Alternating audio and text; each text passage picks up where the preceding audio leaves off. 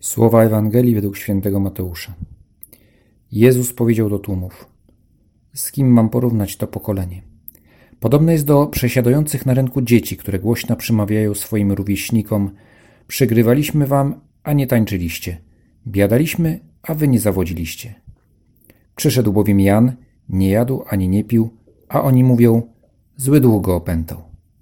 Przyszedł syn człowieczy, je i pije, a oni mówią: Oto żarłok i pijak, przyjaciel celników i grzeszników. A jednak mądrość usprawiedliwiona jest przez swe czyny. Pan Jezus mówi nam, abyśmy wobec Boga stali się jak dzieci. Mówi to parokrotnie, ale bynajmniej nie idealizuje dzieciństwa. Dzieciaki mogą być nieznośne. I właśnie o takich nieznośnych czy rozgrymaszonych dzieciakach opowiada w tej przypowieści. Nie wiemy dokładnie o co chodziło z tymi dziećmi na rynku. Być może miały jakąś zabawę, której, których, której reguł nie znamy i narzekają na siebie nawzajem, że nie tak miało być, że nie tak się umawialiśmy. Może kiedyś dowiemy się od historyków, jaka to była zabawa, ale to nie jest aż takie ważne, bo, bo Pan Jezus mówi po prostu o rozgrymaszonych dzieciach, a takie to akurat wszyscy znamy, być może z autopsji. Przypomnijmy sobie jakieś zdarzenia z dzieciństwa, kiedy mieliśmy taki dzień na nie. Wszystko na nie. Albo dziećmi, które znamy, z którymi mamy do czynienia właśnie kiedy wpadają w fazę na nie. Może pomożesz mamie? Nie. Może pójdziemy do babci? Nie. Może do kina? Nie.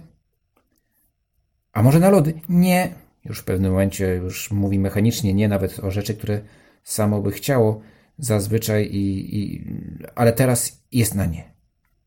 A może przestaniesz na wszystko odpowiadać nie? Nie. I takie właśnie rozgrymaszone dzieci miał Pan Jezus przed oczyma, kiedy mówi, kiedy mówi o, o dorosłych o sobie współczesnych, o faryzeuszach, ale nie tylko on, o nich. Również i o nas. Niestety, takimi rozgrymaszonymi dziećmi bywamy i my. O co chodziło faryzeuszom? Dlaczego byli na nie, skoro czekali na Mesjasza? Może te oczekiwanie nie było szczere. Albo, owszem, czekali na Mesjasza, tylko skrojonego na swoją miarę. A oto Mesjasz przychodzi i jest inny. Inny niż się tego spodziewali albo niż sobie wymarzyli. Inny jest, bo od nich wymaga. A to oni chcieli, żeby spełniał ich warunki. A oto przychodzi Pan Jezus i wymaga. I żąda nawrócenia. I dzisiaj też, Panie Jezu, próbujemy Cię często przyciąć do naszej miary, do naszych aktualnych poglądów społecznych czy politycznych. Może być Pan Jezus konserwatywny, może być liberalny, a nawet lewicowy. Tacy, takich, taki, takie wyobrażenie Pana Jezusa też funkcjonuje.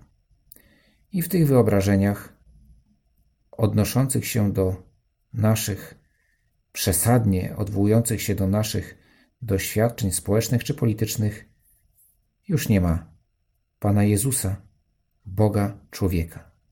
Nie wiadomo, gdzie on jest. Jest jakiś Pan Jezus przez nas wymyślony. Jeszcze częściej dostosowujecie Panie Jezu do mojej sytuacji życiowej. Szczególnie wtedy, kiedy Twoje słowa wymagają ode mnie zmiany czy nawrócenia, a ja na to nie mam ochoty. I wtedy staram się dopasować Ciebie do mojej miary, tak żebyś wymagał tylko to, co i tak bez, bez żadnego bólu y, oddam. Tylko, że moja miara jest dość kiepska i próbując dostosować Ciebie do mnie, czynię z Ciebie karykaturę. I wtedy narzekam, że ten Pan Jezus nie jest taki, jak być powinien. A tak naprawdę nie szukam Ciebie takim, jakim jesteś naprawdę. Czasami też zachowujemy się jako dzieci na rynku z mniej głębokich powodów. Po prostu przyzwyczailiśmy się narzekać. Weszło nam to w krew. Do tego stopnia, że na wszelki wypadek najpierw mówimy nie, albo że mi się nie podoba, a potem dopiero zastanawiam się, czy rzeczywiście jestem przeciw, czy rzeczywiście mi się nie podoba. Taka powszechna rozrywka, narzekanie. Jest taki przedwojenny kawał o tym, jak w poczekalni na stacji jeden z pasażerów, widać, że nie, niezamożny, narzeka. O jak mi się chce pić, o jak mi się chce pić, o jak mi się chce pić. I w końcu jeden współpasażer nie wytrzymuje, idzie do baru, kupuje mu butelkę wody mineralnej i daje. Tamten wypija i następnie dalej narzeka. O jak mi się chciało pić, o jak mi się chciało pić. No właśnie. Narzekamy bez względu na sytuację. Tylko uwaga, że jeżeli takie narzekanie wejdzie nam w krew, to, to po pierwsze możemy zacząć wierzyć w, w to, co, w to, co mówimy i przyjmować rzeczywiście taką pesymistyczną, pesymistyczny obraz świata, a to, a to nigdy nie jest dobre, no jeżeli ten obraz jest nieprawdziwy. Ale też no, narzekaniem tej konsekwencją takiego narzekania, narzekania z przyzwyczajenia może być to, że powiemy nie wtedy, kiedy trzeba było powiedzieć tak. I możemy powiedzieć nie Panu Bogu właśnie dlatego, że przyjęliśmy taką postawę narzekania, marudzenia. I ona nam weszła tak głęboko w krew, że już nie potrafiliśmy spojrzeć z nadzieją, z radością. Pomyślmy o Matce Bożej. Czy wyobrażamy sobie Matkę Bożą narzekającą? No to zupełnie byłoby to jakieś, jakieś całkowite nieporozumienie. Matka Boża narzekająca, czy w ogóle odpowiedziałaby Archaniołowi? Znalazłaby tysiąc powodów, żeby powiedzieć nie, tysiąc problemów, które by uniemożliwiały, uniemożliwiały jej wypełnienie misji danej przez Boga.